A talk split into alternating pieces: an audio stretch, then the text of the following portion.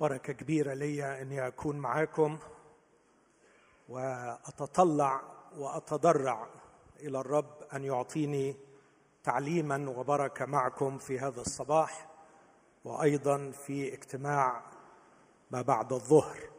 وأصلي أن تكون فعلا الرسالة زي ما صلى الأسيس سامح إنها لتغييرنا ليس فقط إن إحنا نسمع تعليم لكن يكون بيغيرنا أنا على قلبي النهارده طول الأسبوع كنت مشغول بفكرة آه، سيطرت علي وصليت من أجلها. آه، أضعها تحت هذا العنوان دعوة للروحانية الحقيقية. دعوة للروحانية الحقيقية. ولما فكرت أكيد زي كل مرة بفكر إنها تبقى وعظة واحدة لكن بكتشف إنها بتطول مني فغالبا هتبقى يعني يمكن ما أقدرش أغطيها في الوعظتين النهارده وأكملها في المرات القادمة. وعندي اشواق أن الرب يستخدم الأفكار التي سأطرحها في خلال هذه المجموعة من العظات لتكون سبب بركة لي ولكم دعوة للروحانية الحقيقية. أستأذنكم نقف مع بعض وإحنا بنسمع جزء من كلمة الله.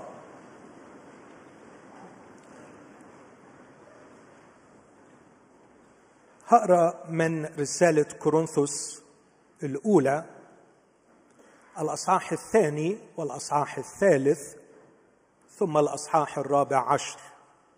كورنثوس الأولى اثنين وثلاثة وأربعة عشر في كورنثوس الأولى اثنين وبعدما تكلم الرسول عن الطريقة التي بها كتب الوحي يصل إلى عدد 12 ويقول ونحن لم نأخذ روح العالم بل الروح الذي من الله. لنعرف الأشياء الموهوبة لنا من الله التي نتكلم بها أيضا لا بأقوال تعلمها حكمة إنسانية. بل بما يعلمه الروح القدس. قارنين الروحيات بالروحيات. قارنين يعني مزوجين متحدين. فيقرن الروحيات بالروحيات. بعدين يبدأ في عدد 14 ولغاية أصحاح ثلاثة عدد واحد. يتكلم عن ثلاث نوعيات من البشر. فيقول ولكن الإنسان الطبيعي ده أول نوع ويمكن ترجمته النفسي النفساني نفس الكلمة ترجمت في أماكن أخرى نفساني ولكن الإنسان الطبيعي لا يقبل ما لروح الله. لأنه ما لروح الله لأنه عند هذا الشخص عنده جهالة. ولا يقدر الإنسان الطبيعي لا يقدر أن يعرفه أن يعرف ما لروح الله لأنه إنما يحكم فيه روحيا. وأما الروحي فيحكم في كل شيء وهو لا يحكم فيه من أحد. لأنه من عرف فكر الرب فيعلمه. وأما نحن فلنا فكر المسيح. صح ثلاثة. وأنا أيها الإخوة لم أستطع أن أكلمكم كروحيين بل كجسديين كأطفال في المسيح. سقيتكم لبنا لا طعاما لأنكم لم تكونوا بعد تستطيعون بل الآن أيضا لا تستطيعون لأنكم بعد جسديون. فإنه إذ فيكم حسد وخصام وانشقاق.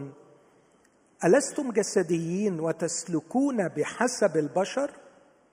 لأنه متى قال واحد أنا لبولس وآخر أنا لأبولس أفلستم جسديين؟ ثم أخيرا عبارة واحدة من كورنثوس الأولى 14 كورنثوس الأولى 14 عدد 37 إن كان أحد يحسب نفسه نبيا أو روحيا. فليعلم ما أكتبه إليكم إنه وصايا الرب. ولكن إن يجهل أحد فليجهل. آمين. هذه هي كلمة الرب. شكرا له.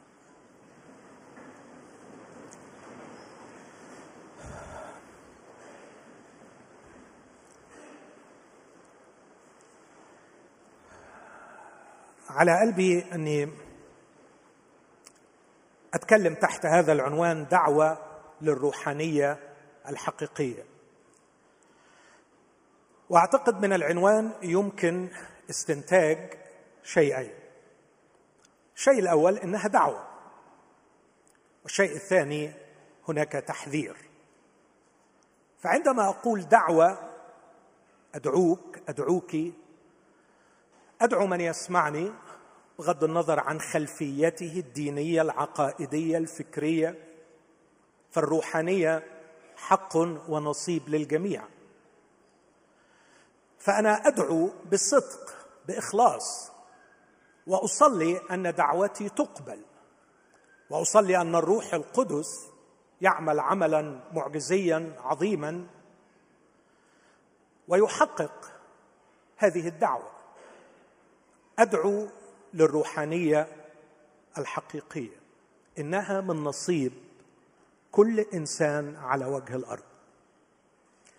لكن عندما أقول دعوة للروحانية الحقيقية فمن الواضح إني لست فقط أدعو لكني أيضا أحذر لأني لما أقول الحقيقية هذا يعني أن هناك روحانية مزيفة. وعلى قدر الشغف العميق وإخلاصي وحبي للنفوس في تقديم الدعوة ليختبروا عمق وغنى وروعة الحياة كروحي حقيقي بذات القدر شغفي وحبي وإخلاصي للتحذير من الروحانية المزيفة. لكي أفعل هذا أو لعلي أنجح في هذا هحاول أجاوب عن ثلاث أسئلة. ماذا ولماذا وكيف؟ ماذا ماهيه الروحانية الحقيقية؟ ما هي؟ لابد أن نعرفها لابد أن نفهمها ولابد أن نتفق معا من خلال أعتقد اتفاقنا على أن مرجعنا أو نقطتنا المرجعية هي الكتاب المقدس. نحتاج أن نعرف عن أي شيء نتكلم. ما هي الروحانية الحقيقية ماهيتها. والسؤال الثاني ليس عن ماهيتها لكن عن أهميتها. لماذا نتكلم عن الروحانية الحقيقية؟ ما الداعي لهذا الحديث؟ وأكيد السؤال الثالث إذا عرفت ما هي وعرفت أهميتها سأتساءل كيف أصل إليها وأحققها. لا أعتقد أني في هذا الاجتماع والاجتماع القادم سأتناول السؤال الثالث كيفيتها. لكن أعتقد سأتركه للاجتماعات القادمة إذا شاء الرب وعشنا. لكن في هذا الاجتماع والاجتماع التالي هركز على السؤالين الأولانيين. ما هي الروحانية الحقيقية؟ وما أهميتها؟ ولكي أنجح أو أحاول أن أنجح في الإجابة عن السؤالين سأوجه حديثي إلى ستة فئات رأيتهم وعايشتهم وعاشرتهم في المجتمع المصري. ستة فئات من جهة الروحانية الحقيقية. هذه الفئات الستة سأوضحها وأوضح موقفهم من الروحانية الحقيقية ثم أوجه رسالة لكل فئة منهم. سأذكر مجرد ذكر هذه الفئات الستة. الفئة الأولى التي عايشتها وعاشرتها هم من أسميهم المحتقرين للروحانية. انهم يحتقرونها. الفئة الثانية لا يحتقرونها لكن يتجاهلونها. شعرهم لا أحتاج إليها. قد تكون موجودة قد تكون نافعة ليكم نافعة للبعض لكن أنا سعيد أنا لا أشعر باحتياجي لما تتكلمون عنه للروحانية الحقيقية. الفئة الثالثة المؤجلين للروحانية الحقيقية. إنهم ملوا من اختبارهم المسيح الجامد الميت. إنهم يشعرون لسنوات طويلة بعدم الثمر. بالعقم الروحي. لكنهم لا يصرخون مع إبراهيم ماذا تعطيني وأنا ماض عقيم؟ لقد تكيفوا مع العقم الروحي. على أنهم لا يحتقروا الروحانية ولا يؤجلوا ولا يتجاهلوها لكنهم يؤجلوها. غالبا غالبا بس نخلص من مسألة الجواز والشغل. والعيال وهم صغيرين وإن شاء الله بعد كده هنفضى ويبقى عندنا وقت ندخل بقى في الحاجات الحلوة اللي أنتم بتتكلموا عنها اللي هي الروحانية الحقيقية. إيه بقى اللي بتحكوا عنه ده؟ الصلاة وتلمذة وخدمة وكل الحاجات الحلوة دي. أنا مستعد بس الحقيقة يعني أنتوا عندكم وقت وفاضيين انكم تعملوا الحاجات دي لكن أنا راجل مطحون عندي شغلي وعندي عيالي وعندي بيت وعندي أسرة وعندي تدريب السباحة بتاع العيال وتدريب الرياضة بتاع العيال وعندي الدروس الخصوصية ورايح أوصل ورايح أجيب. فيعني أنا بهنيكم إن عندكم وقت تستمتعوا بالروحانية الحقيقية لكن أنا لسه قدامي شوية. هذه أيضا فئة ثالثة المحتقرين المتجاهلين ثم المؤجلين. الفئة الرابعة وهي فئة غالية على قلبي جدا. واحيانا أصلي بدموع لأجلها. هم فئة الجائعين للروحانية الحقيقية لكنهم لا يعرفون طريقهم إليها. إنهم يتكلفون الكثير ويعانون الكثير لكي يرووا عطشا داخليا عميقا في أعماقهم لكنهم لا يجدوا الطريق.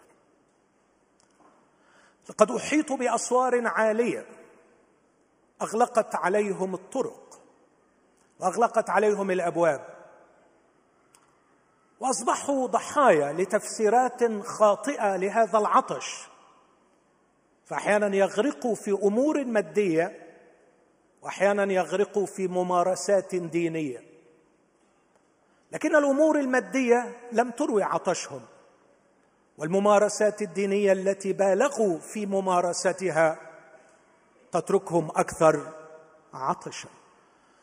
انطبق عليهم قول السيد الروح المحيي الرب يسوع. طبق عليهم هذا القول الذي علم به كل من يشرب من هذا الماء يعطش أيضا سواء كان ماء الملذات أو ماء الدين. سأتحدث إلى هذه الفئة فئة الجائعين للروحانية الحقيقية لعل صوتي يصل إليهم في أماكنهم.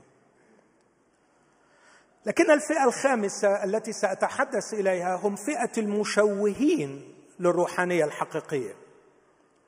وسأطرح ثلاثة نوعيات من التشويه أصابت الروحانية الحقيقية هؤلاء الذين اختزلوها إلى معلومات وعقائد. وهؤلاء الذين اختزلوها إلى أحاسيس ومشاعر. وهؤلاء الذين اختزلوها إلى ممارسات روتينية ميتة. لابد أن اتحدث إلى احبائي هؤلاء. أتحدث باتضاع لأني كنت واحد من هؤلاء. أتحدث إلى هؤلاء راغبا باتضاع وبالصلاة أن يستفيقوا. لأن الكتاب يقول إن كان أحد يحسب نفسه روحيا. هذا يعني أن هناك البعض قد يحسب نفسه روحيا وهو ليس روحي بالمرة بل قد يكون مشوها للروحانية وهو يظن أنه روحاني وهذه كارثة. أتكلم لاخوتي هؤلاء باتضاع راجيا أن يستمعوا ويمتحنوا الكلام. ثم الفئة السادسة والأخيرة. أتحدث لأبنائي من الشباب المحبطين من الروحانية. الذين تم وعدهم وتم خلق الحلم فيهم بالروحانية الحقيقية لكن من وعدوهم تركوهم في نصف الطريق ولم تتحقق أحلام هؤلاء الشباب. عاشوا شهورا سنينا عاشوا احداثا كثيرة جعلتهم يتوقعون الكثير. وعندما لم يحدث ما توقعوه ويتم ما حلموا به. احبطوا. وكان إحباطهم ثقيلا للدرجة التي طوح بهم إلى الإلحاد إلى المادية إلى ترك الكنائس إلى الشك في الكتاب المقدس إلى الشك في الاختبار المسيحي ككل لأننا أخذناهم في موجات عنيفة من الوعود. ولم نرسم لهم الطريق فتركناهم في حالة إحباط. المشكلة أن هؤلاء لا يعودون لكي يواجهوننا. إننا نلتقي بهم في أماكن غير الكنيسة لأنهم نفضوا أيديهم من الكنيسة. إنهم لا يعودوا إلينا ليعاتبوننا لأن لديهم مرارة منا. لقد تركوا الكنائس وتركوا الاختبار المسيحي في حالة إحباط شديد لأنهم شعروا أننا كنا نخدعهم. وعدناهم بروحانية حقيقية ولم نصل بهم إليها. هذه هي الفئات الستة التي سأوجه إليها حديثي في هذه مجموعة من العظات.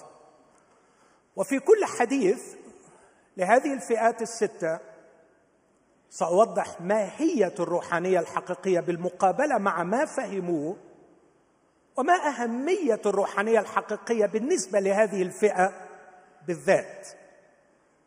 ثم في النهاية سأقدم لنا جميعا ولكل الفئات كيفية الوصول للروحانية الحقيقية.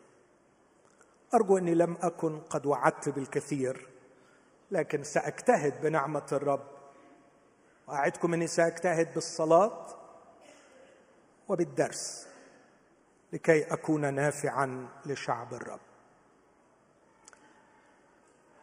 أبدأ حرصا على يعني حرصا على انتباهكم معي. سأقدم إجابة مختصرة للثلاث أسئلة. ربما هذه الأجوبة تتوسع فيما بعد لكن على الأقل علشان اللي يحضر معايا أول اجتماع يبقى طلع بحاجة. فأنا هقدم إجابة مختصرة لكن هذه الإجابة سنتناولها بأكثر تفصيل في الاجتماعات القادمة. ما هي الروحانية الحقيقية؟ هذا تعريف إجرائي مختصر ليس شامل ليس كامل لكن لمجرد البداية. الروحانية الحقيقية من وجهة نظري كما أتعلم من الكتاب على قدر فهمي دي مقدمة لازم أقولها في كل حاجة. على قدر فهمي على قد ما أنا فاهم. هي اختبار باطني سري. اختبار في الداخل في أعماق قلب الإنسان. إنه أعمق جدا من أن يكون قناعه عقليه وأعمق جدا من أن يكون ثورة. شعورية. إن الروحانية الحقيقية هي اختبار اختبار. لا أجد كلمة أعظم من هذه الكلمة هي خبرة خبرة روحية. لا يمكن أن يكون الشخص بعدها كما كان قبلها إنها خبرة لا تغير معتقدات الإنسان لكن تغير كينونة الإنسان. تغير البينج من الداخل. الرسول بولس وضع الروحاني ليس في مقابل الجاهل لكن في مقابل الطبيعي. الإنسان الطبيعي لا يقبل ما لروح الله لأن أمور ما لروح الله عند هذا الشخص هي جهالة. اسمع لا يقول أن الشخص الطبيعي جاهل ما بيقولش كده.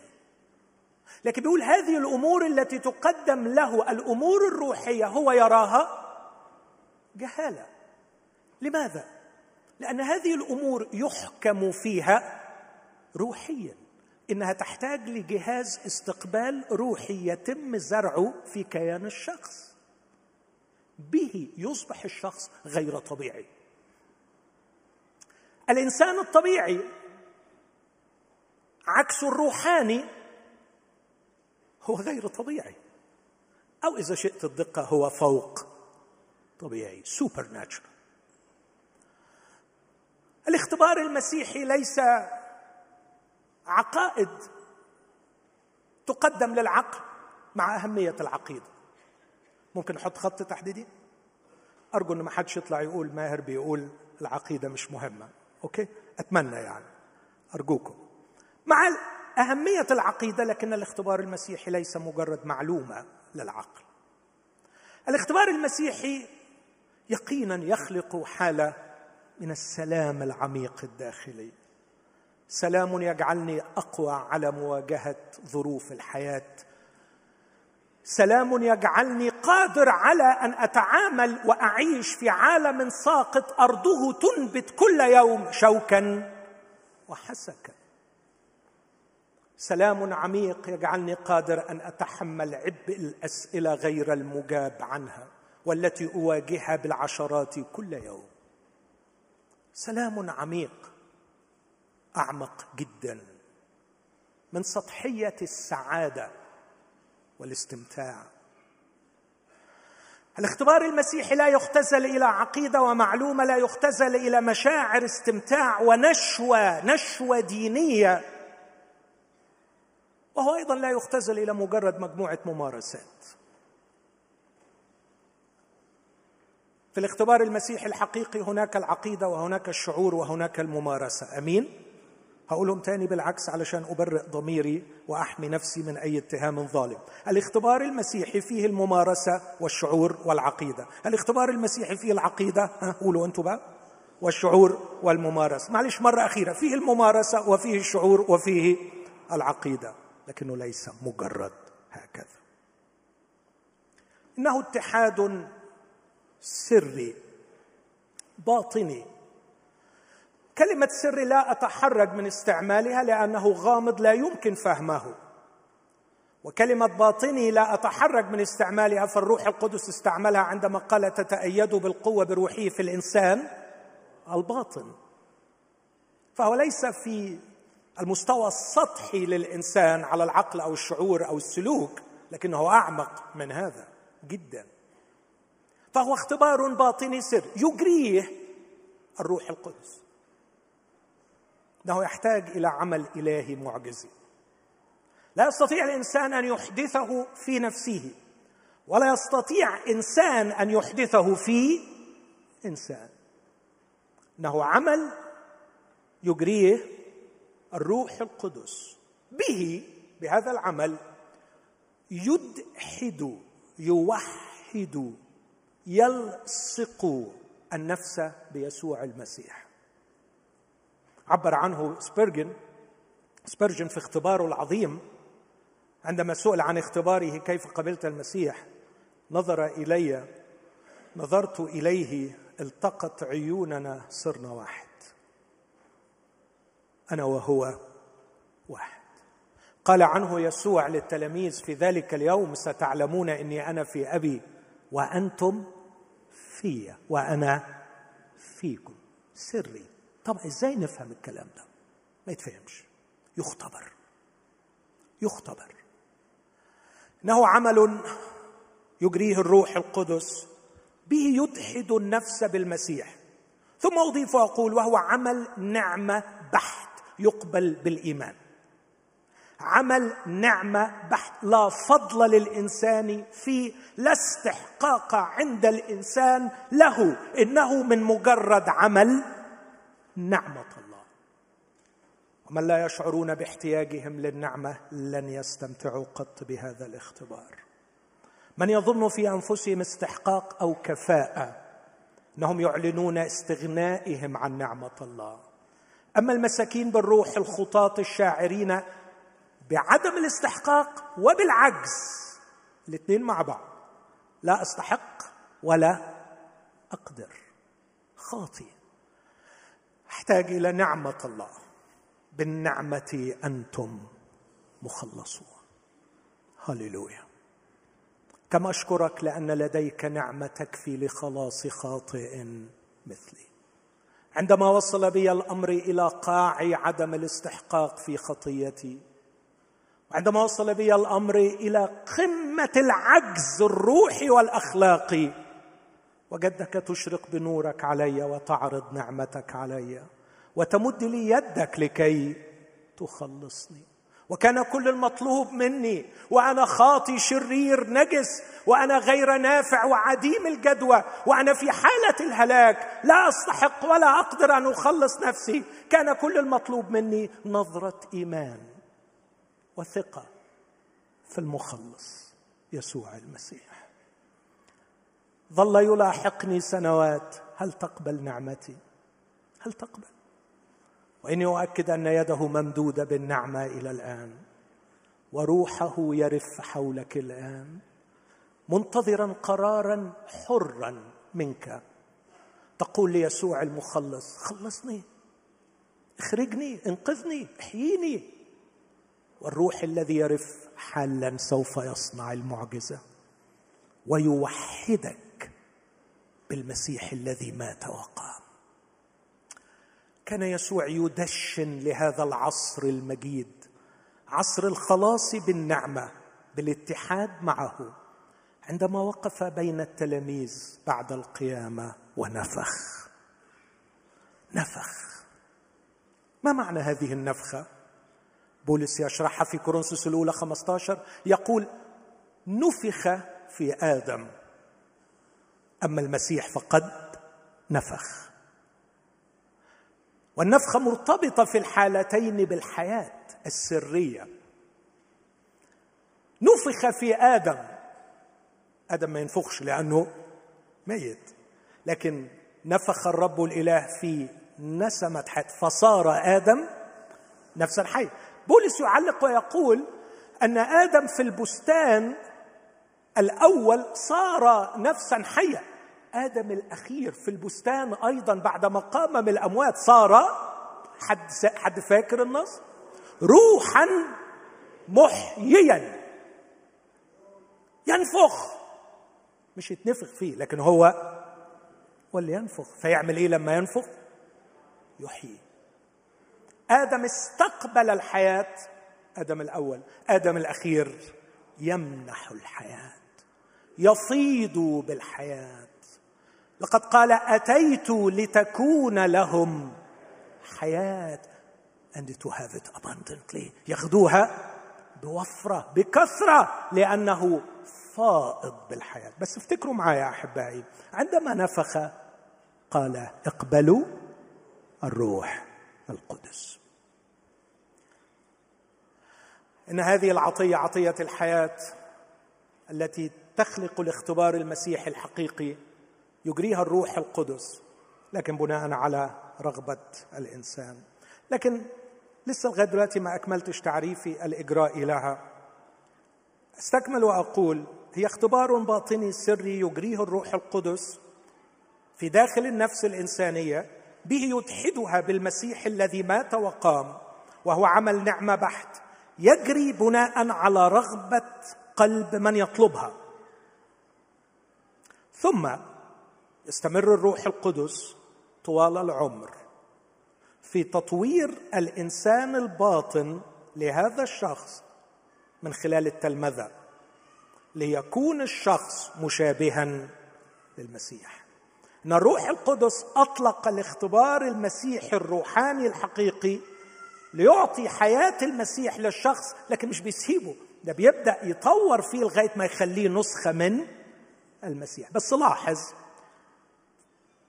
في الجزء الأول الأمر يعتمد على رغبة الشخص. في الجزء الثاني الأمر يعتمد على جهاد الشخص. لكي يستمر الروح القدس يطور فيك لتكون مشابها للمسيح عليك كشخص دبت فيه الحياة إنك مش تقعد عواطلي نايم كسلان لأنك بقيت حي وإنت ميت كان حقك عليه إنه يحييك. لكن بعد ما نلت الحياة قوم اعمل إيه؟ اشتغل وأنتم باذلون كل اجتهاد.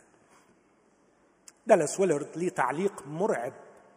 بيقول إحنا كإنجليين خلصنا بالنعمة وتشلينا بالنعمة. تشلينا بالنعمة. لأنه فهمنا فهمنا إن النعمة مقابل الجهاد. حاشا. النعمة مقابل الاستحقاق. لما يقول لي أحييك بالنعمة لأني لا أستحق ولا أقدر لكن بعد ما أحياني بالنعمة مطلوب مني أجاهد. يبدأ العمل لخلق الروحاني الحقيقي بعمل منفرد من جانب الروح القدس يعتمد على رغبة الإنسان لكنه يستمر لتطوير الشخص ليكون مشابها للمسيح. بناء على عمل مشترك بين الروح القدس وبين الإنسان وأنتم باذلون كل اجتهاد. أكيد هنوضح الكلام ده أكثر فيما بعد. لكن لماذا نتكلم عن الروحانية الحقيقية؟ أذكر بعض الأسباب بسرعة. اولا لإنقاذ الكنيسة المعاصرة من الجفاف والموت. لانقاذها من الجفاف. الجفاف الروحي الذي نشكو منه وأحيانا نحاول أن نتغلب عليه بشيء مصطنع لنوهم أنفسنا أننا لسنا في حالة جفاف. والدليل أنه بمجرد انفضاض الواقع المجتمعي كل واحد فينا يروح لحاله بيرجع فورا لحالة الجفاف. أما الارتواء الحقيقي لا يعتمد على وجودي وسط الجماعة وإن كان ينتعش بوجودي وسط الجماعة بسبب عمل المشاعر. لكن المسيح يقول من آمن بي كما قال الكتاب إيه اللي يحصل تجري من بطنه مش في الاجتماع لكن كواقع مستمر. نحتاج للكلام عن الروحانية الحقيقية لإنقاذ الكنيسة من الجفاف والموت لكن أيضا والقضاء. وأقصد بالقضاء إنه كنيسة كورنثوس أهملت الروحانية الحقيقية فكثروا فيها من يزنون ويرتكبون الشر فحدث فيها الآتي. فيكم كثيرون مرضى وكثيرون ضعفاء وكثيرون يرقدون لأن بطرس يقول إن ابتداء القضاء من بيت الله اولا. فإذا كان منا فما هي نهاية الذين لا يطيعون إنجيل ربنا يسوع؟ إننا نحتاج للعودة للروحانية الحقيقية لكي لا يكثر عدد الجسديين الذين يرتكبون شرورا فيعرضون أنفسهم وكنيسة الله للقضاء. وإذا كنت تظن أن الرب كف عن أن يكون قاضيا فأنت تحتاج إلى تصحيح اللاهوت الذي تعيش به. الرب صار مخلصا لكنه لم يكف عن أن يكون قاضيا. يسوع المسيح مخلص وقاضي أيضا. ودفع إليه كل السلطان. والآب لن يدين أحد بل أعطى كل الدينونة للابن وعندما يأتي يسوع سيجازي كل واحد. إني أحبك يا سيدي أحبك كمخلصي. لكن اسمح لي أن أقول لك إني أسقط أحيانا عند رجليك كميت كما فعل يوحنا. أخافك وأخشاك. لن يكون عمق صداقتي بك كعمق صداقة يوحنا بك فهو الذي اتكأ في حضنك. لكن هذا الذي تمتع بهذه الصداقة العميقة سقط عند رجليك كميت عندما رآك في مشهد قضاءك رآه بوشاح القضاء متزرا عند ثدييه. وكأنه يقول له رأيتك آخر مرة متزرا عند حقويك لتخدمني. لكني الآن أراك عيناك كلهيب نار. ومتزرا عند ثدييك. هذا هو وشاح القضاء. ويسوع هو الماشي وسط المناير. السبعه مرتديا وشاح القضاء. وعيناه كلهيب نار. ليقول لكل واحد إني عارف أعمالك. لإنقاذ الكنيسة من القضاء نحتاج للكلام عن الروحانية الحقيقية. لإتمام الإرسالية المسيحية الغرض الثاني كملح ونور في بلادنا العطشانه جدا جدا جدا جدا للحق. أعتبرها نعمة أن ربنا بيوريني بلاد كتير. ما أعرفش يمكن يكون كلام غير موضوعي يمكن يكون إحساس شخصي. لكن بلف كتير وما بلاقيش بلد زي بلدي عطشانة للحق. الناس عطشانة للحق.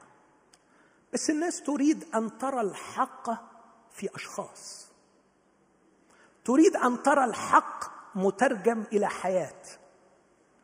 الناس تريد أن تقترب إلى إنسان فتشعر أنه حقيقي لكي تستجيب للحق الذي يقوله. والناس عندها حساسية قوية جدا لما هو حقيقي وما هو مزيف إلا في حالة واحدة. ركز معايا فيها. إن المزيف يتغابى لكي يقبل المزيف. لأنه إذا بحث وفتش في المزيف المعروض عليه سيضطر لمواجهة الزيف في نفسه. ولأنه لا يريد أن يواجه الزيف في نفسه يقبل الزيف من أي شخص. يتعامى عن الزيف في غيره. لكي لا يواجه نفسه بالزيف الذي فيه. عندما نرفض الزيف الذي فينا وهذا يحدث في الخارج هذا يحدث في الشارع هذا يحدث من الشباب بصفة خاصة في هذا الجيل بشكل مخيف. يرفضون الزيف يرفضون الاستثمار في الصورة المجتمعية. يرفضون الزيف فيعطشون ويشتقون للحق لكنهم يريدوا أن يأتي لهم الحق من أناس حقيقيين وما أقلهم. نحتاج للكلام عن الروحانية الحقيقية. لإتمام الإرسالية المسيحية كملح ونور في بلادنا العطشانة جدا للحق. نحتاج للروحانية الحقيقية لإيقاف عمل إبليس. بولس كان مشغول جدا مشغول جدا إنه يروح لكورنثوس بعصاية. وقال لهم لو جيت هاجي بعصاية. اللي رايح بعصاية رايح علشان يهدم. وهو كان بيقول أصل أنا الآن عليكم. لأني أرى أن الأكاذيب تترعرع. لكن أنا أسلحة محاربتي ليست جسدية لكنها قادرة بالله على هدم حصون هادمين ظنونا. ومن أين تأتي الظنون والأكاذيب والحصون إلا من إبليس؟ الرب ساهر على كلمته ليجريها وإبليس ساهر على كلمته وأكاذيبه ليبنيها. والرب لا يأخذ أجازة في سهره على كلمته وإبليس لا يأخذ أجازة في سهره على أكاذيبه ليبنيها ويحصنها في عقول الناس. وعلى جنود المسيح أن يهدموا الأكاذيب. نحتاج إلى الروحانية الحقيقية لتصحيح صورة الاختبار المسيحي وتنزيهه عن الخرافة. إنه عار علينا أن يستقبل الناس حولنا يستقبل الناس حولنا الاختبار المسيحي ممتزجا بخرافات. نحتاج للروحانية الحقيقية لكي ننزه الاختبار المسيحي واللاهوت المسيحي عن الخرافة. لكن أيضا أخيرا أقول نحتاج للكلام عن الروحانية الحقيقية لإنقاذ الشباب من المحبطين ومن المغيبين. فلدينا شباب مغيب ولدينا شباب محبط. نحتاج للكلام عن الروحانية الحقيقية. هذا عن أهميتها. أما عن كيفيتها أقول ثلاث كلمات. الكلمة الأولى اقتبسها من فرانسيس شيفر هذا المعلم الرائع. قال إن الروحانية الحقيقية ليست مجرد عقائد أو عمليات ميكانيكية أو مشاعر وانفعالات لكن باختصار شديد قال هكذا هي الشركة اللحظية مع الله. From moment to moment. هي هذا الوجود المستمر. دي من عندي. هذا الوجود المستمر في حضرة الله. حي هو الرب الذي أنا واقف أمامه. إن إنساني الروحي كياني الروحي الحقيقي الداخلي بتتفصل عنه الكهرباء. بيطفي. وبيدبل بمجرد الخروج من حضرة الله. إنه ينتعش وينمو ويستقبل ويعلم ويتعلم ويعلم ويحارب وينتصر بقدر مكوثه ملتصقا أطول وقت ممكن في حضرة الله. لدرجة أقول لو قضى عشر ساعات وقضى عشر ساعات ونص النص ساعة هتفرق. النص ساعة هتفرق. إذا ضاعت منك في اليوم نص ساعة بعيدا عن الوجود في محضر الله بتفرق. كيف من خلال الشركة اللحظية مع الله؟ كيف من خلال التلمذة الكنسية الصحيحة؟ كل كلمة من دول مهمة. تلمذة ليس بالانفصال عن الكنيسة لكن التلمذة الكنسية الصحيحه ثم أخيرا التعليم اللاهوتي الصحيح. نحتاج للتعليم اللاهوتي. أمين؟ عندي دي ما قلتوش أمين كويس. أنا عارف إنه الكلمة دي بقيت دمها تقيل على قلبنا وغصبا عنكم غصبا عنكم. أنا عارف ليه بقي دمها تقيل. لأنه مرات كثيره التعليم اللاهوتي قدم لنا كمعلومات عقلية جامدة ميتة. وليس لإشباع جوعنا الروحي لله لكن على فكرة التعليم اللاهوتي لم يصمم ليكون هكذا اطلاقا. ويوم ينفصل اللاهوت عن إشباع الجوع الداخلي مات اللاهوت. مات. تعليم اللاهوتي الصحيح نحتاج إليه بشدة. واحدة من بركات العهد القديم كان الرب يعدهم بالبركة. تعرف يقول واحدة من البركات إيه؟ عيناك تريان معلميك. عيناك تريان معلميك. لا يغيب معلموك بعد. إنها كارثة عندما يغيب المعلمين الحقيقيين. ده الإطار ده الإطار اللي هنتكلم فيه. بس يتهيألي في رسالة وصلت من خلاله. حاولت إن أنا أعرض المنهج وأعرض اللي هحاول أقدمه. اللي هعمله في الوقت اللي باقي. هذكر بعض الخبرات الشخصية اللي حمستني لهذا الموضوع. في الاجتماع القادم سأتناول فئة من الفئات الستة. أتوجه إليها بحديثي. ثم هبدأ بفئة المحتقرين للاختبار الروحي الحقيقي المحتقرين للروحانية الحقيقية. ودول غاليين على قلبي جدا. وأنا عارف ليه احتقروها. لكني سأتوجه برسالة إليهم أدعوهم مجددا أن لا يخسروا هذه النعمة. لكن سأختم في الاجتماع الثاني بتعليم كتابي عن ماذا قال الكتاب عن الروحانية الحقيقية من خلال 21 آية ذكرت فيها كلمة روحي أو روحاني. لنعرف كيف يتكلم الكتاب عن الروحانية الحقيقية. لكن خلوني أشارككم ببعض الخبرات الشخصية السريعة. وجدت نفسي الأسبوع الماضي نتيجة احتكاكات ولقاءات وظروف مختلفة أكتب هذه الكلمات عندي في مذكراتي. نحن نعيش كمسيحيين في مصر. بين مطرقة العقلانية المزيفة وسندان الروحانية المزيفة.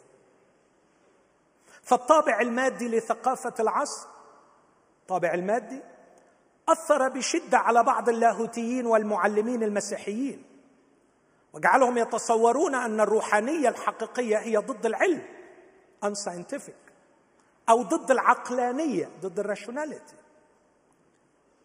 لكن من الجانب الآخر يوجد ازدهار كبير بين الحالمين وبعض المرضى النفسيين الذين قفزوا ليملأوا الفراغ ويحاولوا أن يقنعوا شعب الرب أن أحلامهم التي يتحلمونها. هذه عبارة كتابية قالها الرب عن الأنبياء الكذبة على فم إرميا النبي أنهم يقصون أنبياء يقصون أحلامهم التي مش بيحلموها لكن يتحلمونها. يحاولوا أن يقنعوا شعب الرب أن أحلامهم التي يتحلمونها ورؤاهم النابعة من خيالاتهم. إنما هي الروحانية الحقيقية. وكانت النتيجة انسحق شبابنا انسحقوا بين مطرقة العقلانية المزيفة التي كرهتهم في الروحانية وبين الروحانية المزيفة التي كرهتهم في المسيحية. أعتقد إن هذا وجع أشكوه لربي. وأشكوه لكنيسة الله وأشكوه لكل مخلص منا يهتم بحال شبابنا ويصلي من أجلهم. لقد كادت كنائسنا تفرغ من الشباب على الرغم من إني أشهد أن الجيل الحالي من الشباب لديه عطش غير مسبوق للأمور الحقيقية. هل نحسن استثمار هذه السمة؟ الخبرة الثانية الشخصية. في القرن السابع الميلادي الحكاية دي كتبتها عندي سنة 2012 كنت في زيارة لأحد المعاهد في جامعة أكسفورد. وكنت أزور المعالم والجامعات والكنائس فزرت كنيسة اسمها كنيسة المسيح. وقرأت قصة هذه الكنيسة. قصتها ترجع إلى أنه في القرن السابع الميلادي كانت هناك أميرة مسيحية اسمها فرايدسوايد تعيش بجوار مدينة أكسفورد. هذه الفتاة المسيحية الأميرة قررت أن تكون راهبة. وذهبت إلى مدينة أكسفورد. أبوها الحقيقة بنى لها دير في أكسفورد ما كانش في أكسفورد ساعتها لكن كانت أرض فاضية. أبوها بنى لها دير ودي كانت بداية هذه المدينة العريقة. ومكثت في هذا الدير وبعد فترة أشيع عنها أنها تصنع معجزات كثيرة. فظل الناس على مدار 700 عام حتى وقت الإصلاح يقصدون ضريحها ومزارها وارتبط هذا الضريح وهذا المزار بكثير من الخرافات كعادة الإنسان في أي شيء.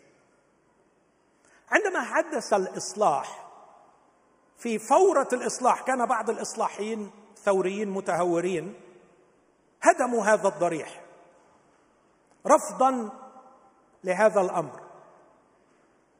لكن واحد من البروتستانت المتعقلين أخذ عظامها بكل احترام ووضعها في كيس من الحرير ودفنها في مكان آمن. مرت سنوات قليلة وجاءت الملكة ماري تيودور سنة 1550 وأعادت بريطانيا إلى الكاثوليكية مرة أخرى. وكان أول شيء فعلته أمرت بإعادة بناء الضريح. وانتقاما من البروتستانت فعلت شيئا غريبا. كان هناك رجل عظيم من إيطاليا. كان من أوائل المصلحين. اسمه بيتر مارتير. كان لاهوتيا رائعا. معلما قديرا. هرب من الاضطهاد إلى إنجلترا. وكان يخدم هناك في اوكسفورد ويعلم في جامعتها العريقه وكانت امراته إنسانة قديسة اسمها كاترين. كان عملها أن تدور على الحوامل تساعدهم في الولادة لكي تنقذهم من الموت لأن كثيرات كن يمتن أثناء الوضع. صارت كاترين مشهورة بمحبتها وتشبهها بيسوع. وعندما ماتت دفنوا عظامها باحترام كبير. لكن الملكه ميري انتقاما من البروتستانت أخرجت عظام هذه القديسة ودفنتها في روث البهائم. فقام نفس هذا الرجل وأخرج عظام المرأتين وخلطهم ببعض. ووضعهم في الضريح. وكتب على الضريح عبارة موجودة حتى الآن. هنا ترقد الديانة مع الخرافة. هنا ترقد الديانة مع الخرافة. عندما قرأت هذه العبارة سنة 2012 ويمكن حضراتكم تفتكروا إحنا كنا عايشين في إيه في مصر في 2012 قلت واو ده أروع وصف لبلدي. بلدي فيه ترعرع تترعرع وترقد وتسكن بعمق وتعشعش بقوة الديانة مع الخرافة. من 15 سنة ما عنديش إحصائيات جديدة كان إنفاق المصريين على الخرافة 10 مليار جنيه. من 15 سنة. لك أن تتخيل السنة دي. عندنا دجال رسمي مشعوذ رسمي برخصة لكل 240 مواطن. لك أن تتخيل المأساة التي يعيش فيها شعب. لدينا أساتذة جامعات على أعلى مستوى أستاذية. سنين هذا عددها يذهبون لفك العمل عند الدجالين والسحره والمشعوذين وألتقيهم أنا شخصيا. نحن شعب غارق في الدين وغارق أيضا في الخرافة. وأرجو أن نتنبه هنا. إذا كانت الخرافة ثقافة وخلط الدين بالخرافة mindset تركيبة عقلية فنحن صناعة هذه التركيبة شئنا أم أبينا؟ لقد نشأنا في هذا المجتمع ورغما عنا تتكون عقولنا بثقافته. المشكلة أن الخرافة عندما تأتي من وسط مسيحي ستأتي بثياب مسيحية وتحت عناوين مسيحية. وما أوسع الفرصة لمن يريد أن يكسو الخرافه بأسماء المسيحيه ما أوسع الفرصة له؟ لأن الاختبار المسيحي كما قلت يقوم على عمل سري وغامض بالروح القدس. لا نستطيع أن نخضع الاختبار المسيحي بكل سموه وعظمته للتجربة المعملية. لكنه اختبار يجريه الروح القدس. ولهذا يقفز أصحاب الخرافة ويجدوا فرصة سانحة. اسمحوا لي أحكي شيء ثالث. من سنين طويلة جالي شخص عزيز مثقف مفكر له وظيفة مرموقة من محافظة المنيا. وجاء قال لي ماهر إحنا في مشكلة كبيرة قوي قلت له خير يا حبيبي. قال لي عندنا أخ في الكنيسة بيقول إنه هو المسيح. قلت له لا دي مش مشكلة ده كتير قوي بيحصل. أنا عندي أشخاص كتير بيقولوا كده فده ما تقلقش خالص هاتهولي وأنا هعالجه. قال لي لا ما مش هو المشكلة. قلت له أمال إيه المشكلة؟ قال لي المشكلة إن إحنا كلنا صدقناه.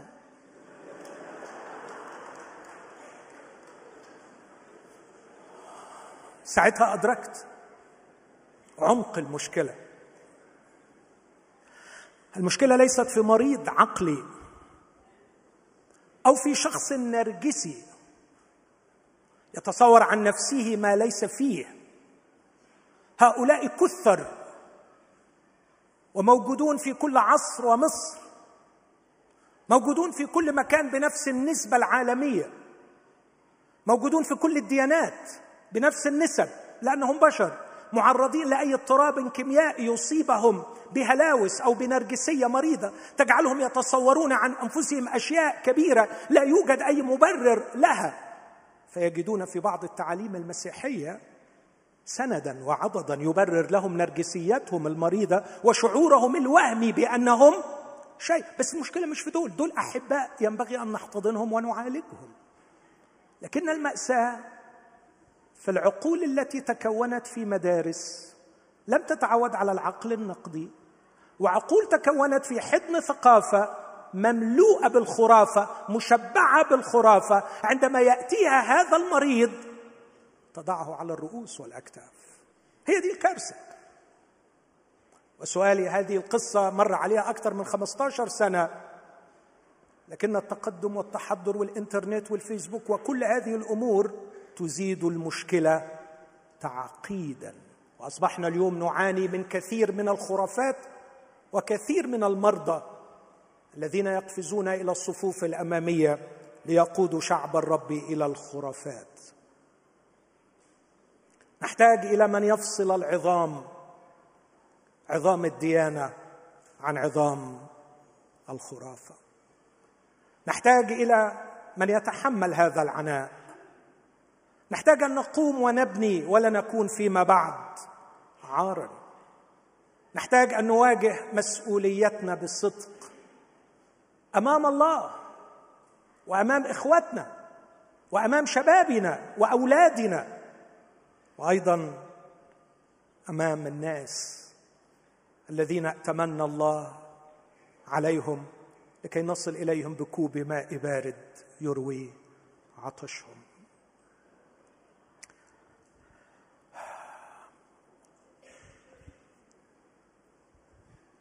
قبل ما اختم هبدأ برسالة لإخوتي المحتقرين الروحانية الحقيقية. ربما يكونوا صدقوا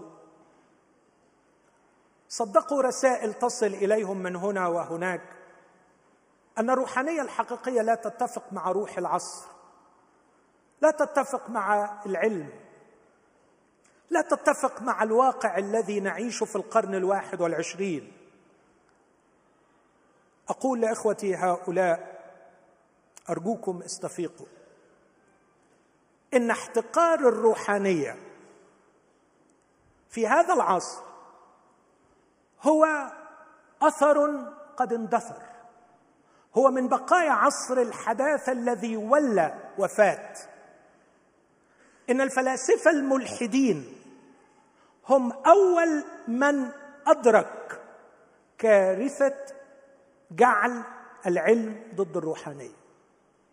كارثة الفصل بين العقلانية والروحانية.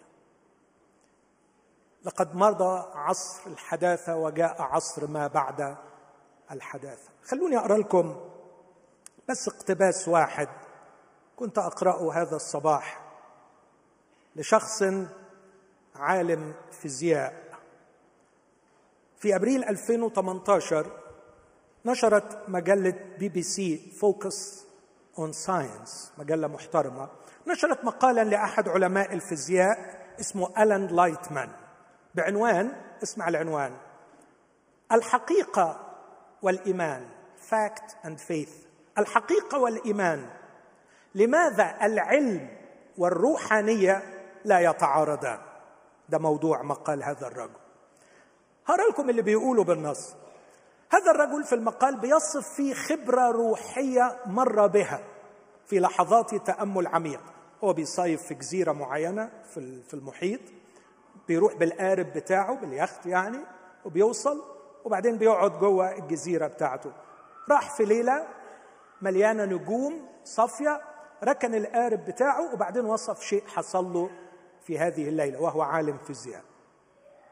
فيقول بعد هذه الخبره أعمل بالفيزياء لسنين كثيرة وتبنيت طوال عمري رؤية علمية جامدة للكون. أعني أن الكون يتكون فقط من المادة ولا شيء أكثر من ذلك وأن الكون تحكمه فقط مجموعة صغيرة من القوى والقوانين.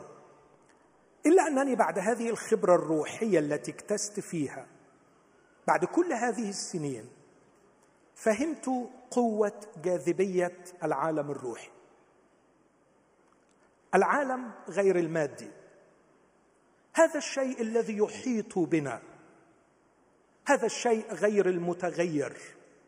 الأزلي الأبدي المقدس. لكني وفي نفس الوقت وقد يبدو هذا تناقضا مني لكن هذه حقيقتي. لم أزل عالما فيزيائيا ولائي والتزامي هو بالعلم. ولذا يمكنني أن أسمي نفسي الآن spiritual atheist ملحد روحاني. ملحد روحاني. والسؤال الآن الذي علي أن أجيب عنه هو بيقول هل يمكن أن أوفق بين العلم والروحانية؟ الشيء الوحيد الذي أنا أصبحت متيقنا منه هو أن العلم والإيمان وجدا في هذا العالم لكي يبقيا معا بل ربما أتصور أن الاختلاف والتمييز بين مادية العلم المادي ولا مادية العالم الروحي لهو أعمق جدا من العلم والدين إنه يتغلغل في عمق تعقيد ثنائية الوجود الإنساني. اسمع اللي بيقوله ده. فنحن في الحقيقة مثاليون وواقعيون حالمون وبناؤون خبراتيون experiencers experiencers يعني نعيش بالخبرة. وفي نفس الوقت experimenters نعيش بالخبرة ونعيش أيضا بالتجربة. خبراتيون وتجاربيون. إن طوقنا العميق الداخلي للعالم الروحي والتزامنا في نفس الوقت بالعالم المادي يعكس توترنا الذي لا مفر منه. ونحن نحاول أن نعي أنفسنا ونعي العالم من حولنا. إني أجتاز الآن هذه الرحلة المضنية بنفسي. إن الطريق متعرج وشاق. وحدوده أحيانا واضحة وأحيانا تختفي في الضباب. بل وتبدو الرحلة أحيانا رحلة من المتناقضات لكنها في النهاية هي مكون أساسي لكي تكون إنسان. هؤلاء هم الجائعين للروحانية. هؤلاء هم الذين حولنا بمئات الآلاف. اكتشفوا هذا العطش الداخلي لشيء روحي. وكل ما يعطش حد يديله في بقه سم بعيد عنك.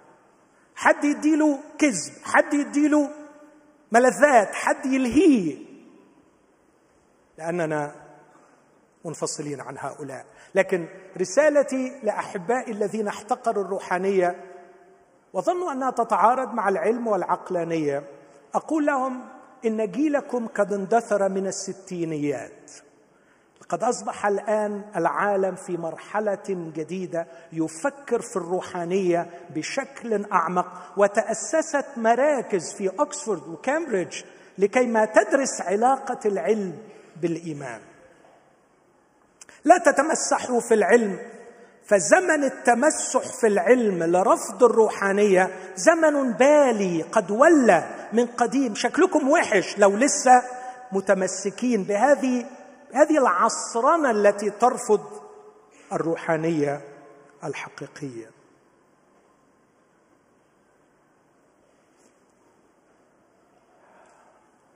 اختم كلامي بإني أقدم خلاصة. أقول أن الروحانية الحقيقية هي دعوة لنا جميعا كأولاد الله. مش مطلوب من بعض وبعض لا. الروحانيه الحقيقية مش حكر على ناس وناس لا. الروحانيه الحقيقية ليست مستوى روحي عالي يميز بعض المسيحيين بل هي الهوية الجديدة لكل مسيحي حقيقي. قد نختلف كمسيحيين حقيقيين أحدنا عن الآخر في مقدار العيشة كروحيين.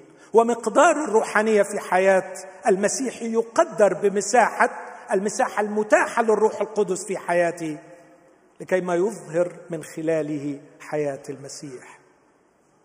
أو بلغة أخرى أنت روحاني ليس بقدر مواهبك الروحية ولا بقدر معرفتك الكتابية ولا بقدر خدماتك الكنسية. أنت روحاني بقدر ظهور المسيح في حياتك. أنت شخص روحي. بقدر ظهور الروحاني فيك. قيل ليس الترابي اولا. عفوا ليس الروحاني اولا بل ترابي. مين الروحاني؟ يسوع المسيح. الإنسان الجديد المخلوق بحسب الله في البر وقداسة الحق هو المنحدر لنا من المسيح. أنت روحاني بقدر تغير أخلاقك لشبه المسيح. أنت روحاني بقدر مكوثك في حضرة الله لتتغير إلى تلك الصورة. عينيها أنت روحاني بقدر تمييزك الروحي لأن الروح يحكم في كل شيء. يعني يحكم في كل شيء. يعني يحكم مش يعني بيصدر أحكام لكن بيميز. يصدر أحكام بس بطريقة مش إدانة يعني. يصدر أحكام يعني يكون رأي في الحاجة اللي قدامه. تعرف كتاب بيوعد إن الروحاني يحكم في كل شيء؟ الإنسان الطبيعي يحكم فيما هو طبيعي بس ما يعرفش يحكم فيما هو روحي. الروح يحكم فيما هو روحي وفيما هو طبيعي. حتى وإن كان هو لا يحكم فيه من أحد يعني ما حدش بيعرف يميزه. لكن لأنه شخص روحاني ربنا بيديله بصيرة يقدر يعرف القرار الصح في الوقت الصح يقدر يفهم الناس اللي حواليه يقدر يفهم ده عايز إيه وده بيروح فين وده يجي منين. وعلى قدر ما ننمو في روحانيتنا على قدر ما تتصحح أحكامنا. الروحاني هو روحاني بقدر ظهور المسيح. في كلامك وأفكارك في مشاعرك وأعمالك في توجهاتك وأخلاقياتك مع نفسك ومع أسرتك مع إخوتك أو زملائك في العمل في الكنيسة وفي الشارع في الخدمة وفي السوق. اننا نحتاج إلى مشابهة المسيح في كل شيء. هذه هي الروحانية الحقة. وهي نهر سباحة لا يعبر. خلوني أقول لكم حاجة أخيرة. أنا قلت كم مرة أخيرة دلوقتي؟ دي تاني مرة. أذكر في مرة حدثت معايا حادثة كتبت عنها مقالة يمكن أذكرها فيما بعد. كنت في أمريكا وكان لازم أروح أعمل زيارة معينة لشخص معين. على بعد حوالي 100 ميل من المكان اللي أنا فيه يعني 160 كيلو. وبعدين في شخص مشكورا تطوع وتبرع إنه هو اللي يوصلني. فبالليل القسيس قال لي فلان هيوصلك. خدته على جنب قلت له الله يطول عمرك بلاش ده. قال لي ليه؟ قلت له مش عارف مش مرتاح. انطباعي الأولي عنه إنه ممكن يضيعني. قال لي غريبة قوي يا أخي أنت ركبت معاه قبل كده؟ قلت له لا ابدا بس الشخصيه يعني. في في حتة هرجلة كده تقلقني شوية. فشوف لي حد غيره. قال لي ما فيش إلا هو ده وتحمد ربنا إن في حد قابل. يوصل. طبعا حمدت ربنا وقبلت. وركبنا. وبدأنا طبعا يمطرني بوابل من الأسئلة والقصص أسئلة وقصص طول الطريق. وكان أياميها معانا خريطة. ما كانش فيه خالص ال GPS ولا فيه الإنترنت. فكان ماشيين بالخريطة. فكل شوية أقول له ممكن فضلك بس نبص في الخريطة نتأكد. لا دكتور عيب. يعني إيه الكلام اللي أنت بتقوله ده بس؟ يكسفني أسكت ويشعرني بأن أنا بعمل حاجة مش لطيفة ابدا إن أنا بحاول إن أنا أتأكد إن إحنا على الطريق الصحيح. في النهاية بعد ما سقنا 140 ميل تقريبا ما وصلناش للمكان. لقيت روحي للأسف بيطلع مني وش تاني. وبدأت بقول بص مش هتجاوب ولا سؤال أنت تركن في أول بنزينة ونشوف إحنا رحنا رايحين فين لغاية دلوقتي. فنزلنا البنزينة وسألنا هو إحنا على الطريق رقم كذا ال highway رقم كذا؟ قالوا لنا آه بس اكتشفنا إن إحنا في الاتجاه المعاكس. لكن تتخيل بقى 140 ميل في الاتجاه المعاكس أنا محتاج أرجعهم تاني وبعدين أسوق 100 ميل علشان أروح المشوار بتاعي فما فيش مشروع ولا مشوار ولا خلاص خلصت. ضاعت. ضاع اليوم. أتذكر جيدا إني بالليل روحت. طبعا سامحته أكيد. بس كتبت مقالة طويلة عن الموضوع ده. رجعت حزين لأني ضيعت خمس ساعات في اتجاه خاطئ. أو اكشولي كانوا أربع ساعات. أربع ساعات في اتجاه خاطئ. تغيظ. إيه رأيك لو بقيوا أربع أيام أربع شهور أربع سنين؟ أنا بصدق القلب نفسي أنزل أبوس على كل راس وأبوس على كل إيد وأترجاك. تقف وتسأل أنت ماشي في سكة صح ولا غلط؟ لحظات الندم على العمر اللي بيضيع مفيش حاجة تعوضها. ولو انتهى العمر اكتشفت انك بتقول له يا رب يا رب أليس باسمك؟ حضرنا اجتماعات ومؤتمرات ورنمنا ووعظنا وخدمنا. وبعدين تسمع يقول لك I'm so sorry إحنا ما تقابلناش. حينئذ أصرح لهم إني لم أعرفكم قط. إخوتي الأحباء أدعوكم من قلبي أن نراجع أنفسنا. إذا كنت تشتاق إلى حياة غنية في الداخل إذا كنت تشتاق إلى مياه سباحة لا تعبر إذا كنت تشتاق إلى أنهار ماء حي تجري منك ده موجود. ده حقيقي. ده مش وهم. ده مش بيع كلام. ده كلام يسوع المسيح. من آمن بي كما قال الكتاب. تجري من بطنه أنهار محي. وكأنه في الحتة دي بيقول غريبا يسوع يقول من آمن بي كما قال الكتاب. يعني كأنه بيقول أنا بقول. والكتاب بيقول إنك تعيش غني. تعيش طري أقصد من جوه. تعيش مندي تعيش في سلام تعيش صلب وبقوة تواجه الصعاب تعيش روحاني حقيقي يميز يحكم يتغير يتطور إلى تلك الصورة عيناها تعيش بتتمم رسالتك. هذه دعوتي في هذا الصباح دعوة للروحانية. الحقيقية. سأوجه خطابي فيما بعد لكل فئة على حدة راجيا إياهم أن يقبلوا هذه الدعوة. دعونا الآن نقف جميعا ونحن نسمع دعوة المسيح. دعوة المسيح في يوحنا سبعة. إن عطش أحد فليقبل إلي ويشرب. هذه الدعوة للروحانية الحقيقية. إن عطش أحد عطشان للروحانية عطشان للخروج من الموت. كانت نبوة قديمة عن نهر ينبع من الهيكل. نهر يذهب إلى بحر الموت فيبرئه. بمياه تخرج من تحت عتبة البيت. من جنوب المذبح ثم أخرجني من طريق باب الشمال ودار بي.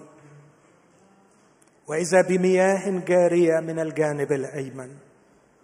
اليوم ليس لدينا هيكل لكن لدينا يسوع. آمين؟ إن الهيكل الموعود به منه تخرج مياه نهر. النهر يتدفق الآن. ليس من عتبة هيكل لكن من المسيح الذي مات وقام تجري مياه تجري المياه. وعند خروج الرجل والخيط بيده قاس ألف ذراع وعبرني. والمياه إلى الكعبين. ثم قاس ألفا وعبرني والمياه إلى الركبتين. ثم قاس ألفا وإذا بنهر لم أستطع عبوره لأن المياه طمت مياه سباحة نهر لا يعبر. هذا هو يسوع. هذا هو يسوع. مياه طمت نهر لا يعبر. قل له خد وقيس وعبرني ودخلني. ارويني. خلصني من الأوهام والاكاذيب لقد اشتقت إليك. اشتاق أن تروي عطشي. كرهت الوهم. كرهت الكذب. كرهت كل ما هو مادي. جامد لا يحمل لمستك ولا عبيرك. أشتاق إليك في الأعماق. ليس معلومه في عقلي ولا إحساس ينطفي. لكن خبرة تتجذر في اعماقي حضورك يا سيدي حضورك. حضورك يتغلغل في أعماقي وينتشر. فتصبح عيناي ترى بعينيك وأذناي تسمع بأذنيك. بل وتصبح أحشائي هي أحشائك. فأروي الظمانين بمياه تجري من بطني. بحبك يا يسوع ومشتاق عليك. أنت الخبز خبز الله. للجياع للروحانية الحقيقية. وأنت الماء الحي الذي أرسله الله إلينا بالروح القدس. كي لا نبقى في أرض العطش والموت. افتح عينك واسعى على يسوع. ركز عليه. هو الهيكل من جنبه المفتوح. يجري نهر. نهر الروحانية الحقيقية. يسوع يلمس يسوع يحس يسوع يؤكل ونطعم عليه. تضرع إلى الرب الروح القدس يرف حولك الآن. مستني الرغبة مستني الرغبة الحقيقية. أوعدك هيعملها. تركت جرتها تركت جرتها. ومضت تقول لمدينة بأكملها لقيته لقيته إن شاء الله النهارده تروح وأنت بتقول أنا لقيته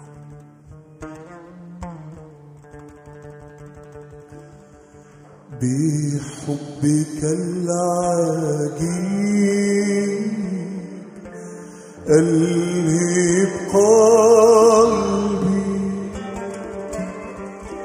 فأشبع قلبك بصدق حبي. بحبك العجيب اللي بقلبي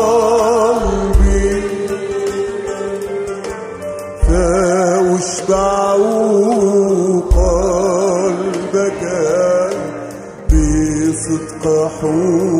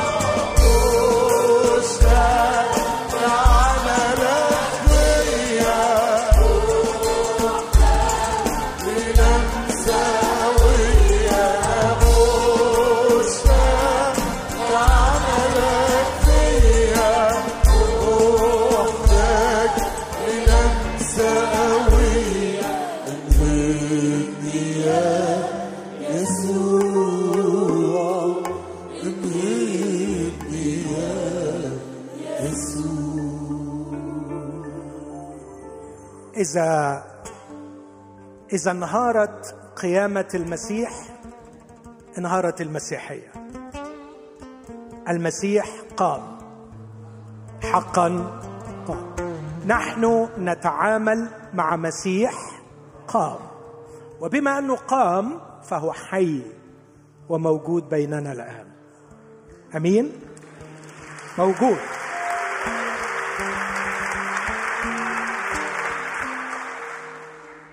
أنا بكل ذرة في أعماقي أؤمن أن يسوع قام وأنه موجود بيننا الآن. كلنا صرخنا له وقلنا له اشتاق لعملك فيا. محتاج للمسة قوية. المسني يا يسوع. أنا بس عايز أسأل سؤالين. هو يقدر يعمل إيه؟ وانت عايز إيه؟ هو يقدر يعمل إيه؟ هو عمل كتير. وبين إيه اللي بيقدر يعمله. بين على مدار التاريخ اللي بيقدر يعمله. يعرف يعمل أمور عظيمة في أعماق الإنسان. خلى شخص ينفث تهددا وقتلا يصبح أعظم رسول. التقى السامرية مرة جاءت بمدينة إليه. يسوع عجيب وعظيم وحلو وغني ومشبع وكبير وقدير. قال عنه جبرائيل ليس شيء غير ممكن لدى الله. هذا هو يسوع. السؤال الثاني أنت عايز إيه؟ أتمنى إن نكون عملنا خطوة بره العالم المادي بتاعنا. ودقتي وزنقتي وصحتي وظروفي وجيبي.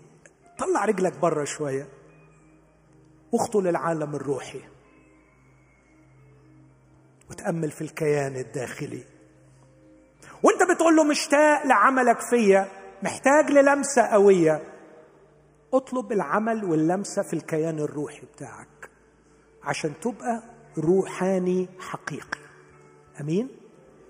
خلونا نتخيل إيه اللمسة دي؟ أنا عايز اللمسة دي تعمل إيه؟ يمكن تقول له اللمسة دي تكسر قيود جوايا. يمكن تقول له اللمسة دي تهدم أكاذيب جوايا.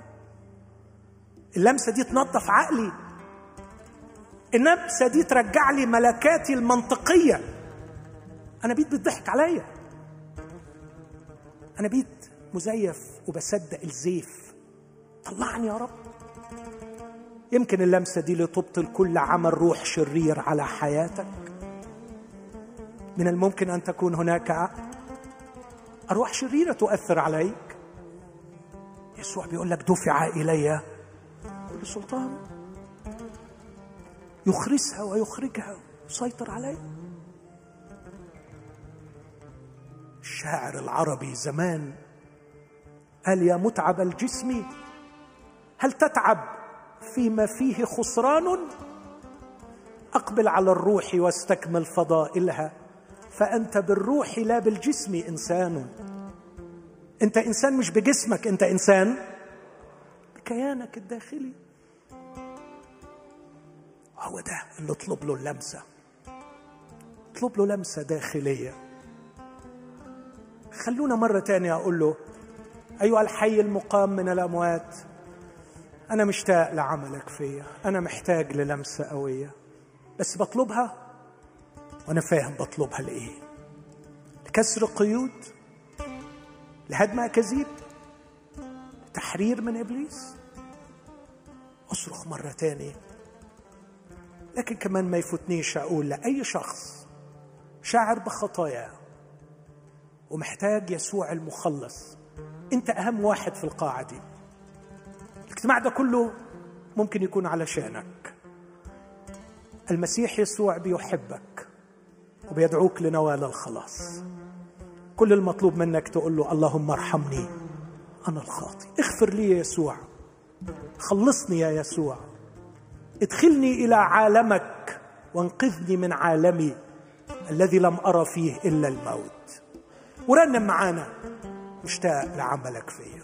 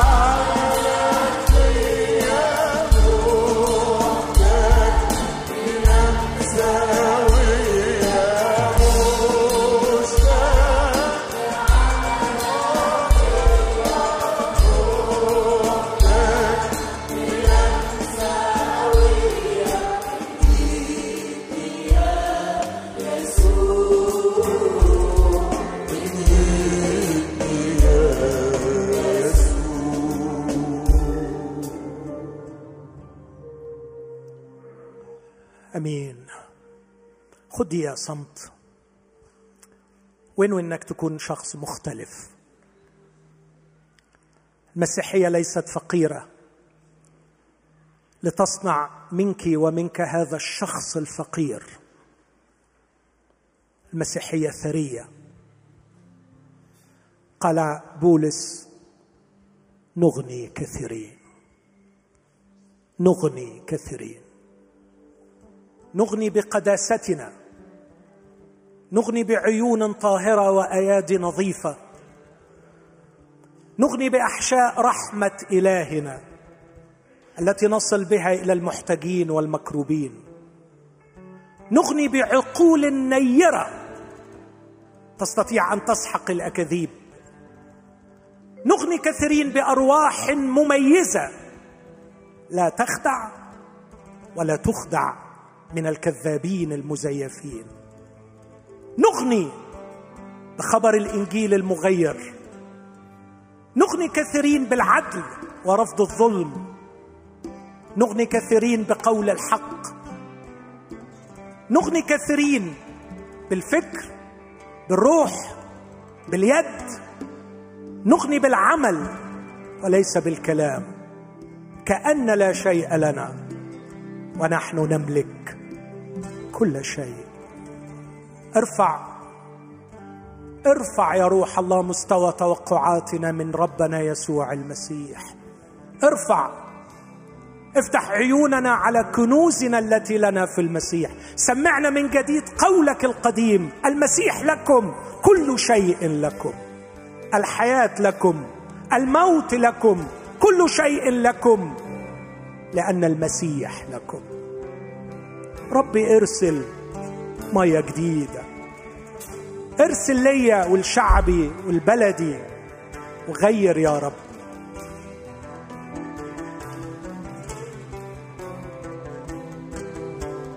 ربي ارسل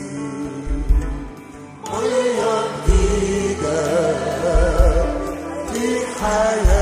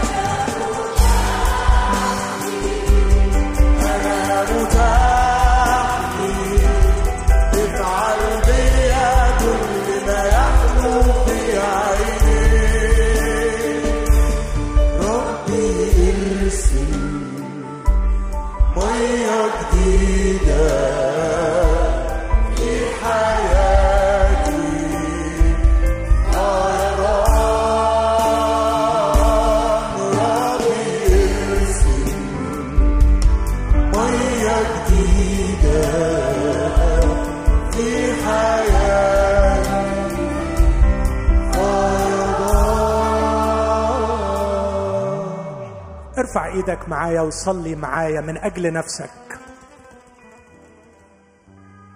أيها المسيح المقام أنت الملك صاحب كل سلطان.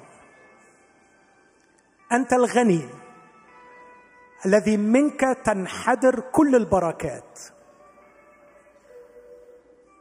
أنا مشتاق لعملك فيا أنا محتاج للمستك القوية. اغسلني. ارسل مياهك تطهرني. وارسل روحك يملأني. لا أريد أن أعود كما جئت. أريد أن أكون شخصا مختلفا. صلي معايا إذا كنت ما التقيتش بالمسيح. أيها الرب يسوع ارحمني أنا الخاطي واقبلني. اغفر خطاياي وغيرني وخلصني. منحني هذه الحياة. واجعلني إنسانا جديدا. إذا كنت قبلت المسيح انوي على التلمذة الحقيقية من اليوم. اسمع يسوع يقول لك ولك اتبعني. اتبعني. قل له هعيش تلميذا لك. تابعا لك كل أيام الحياة. آمين.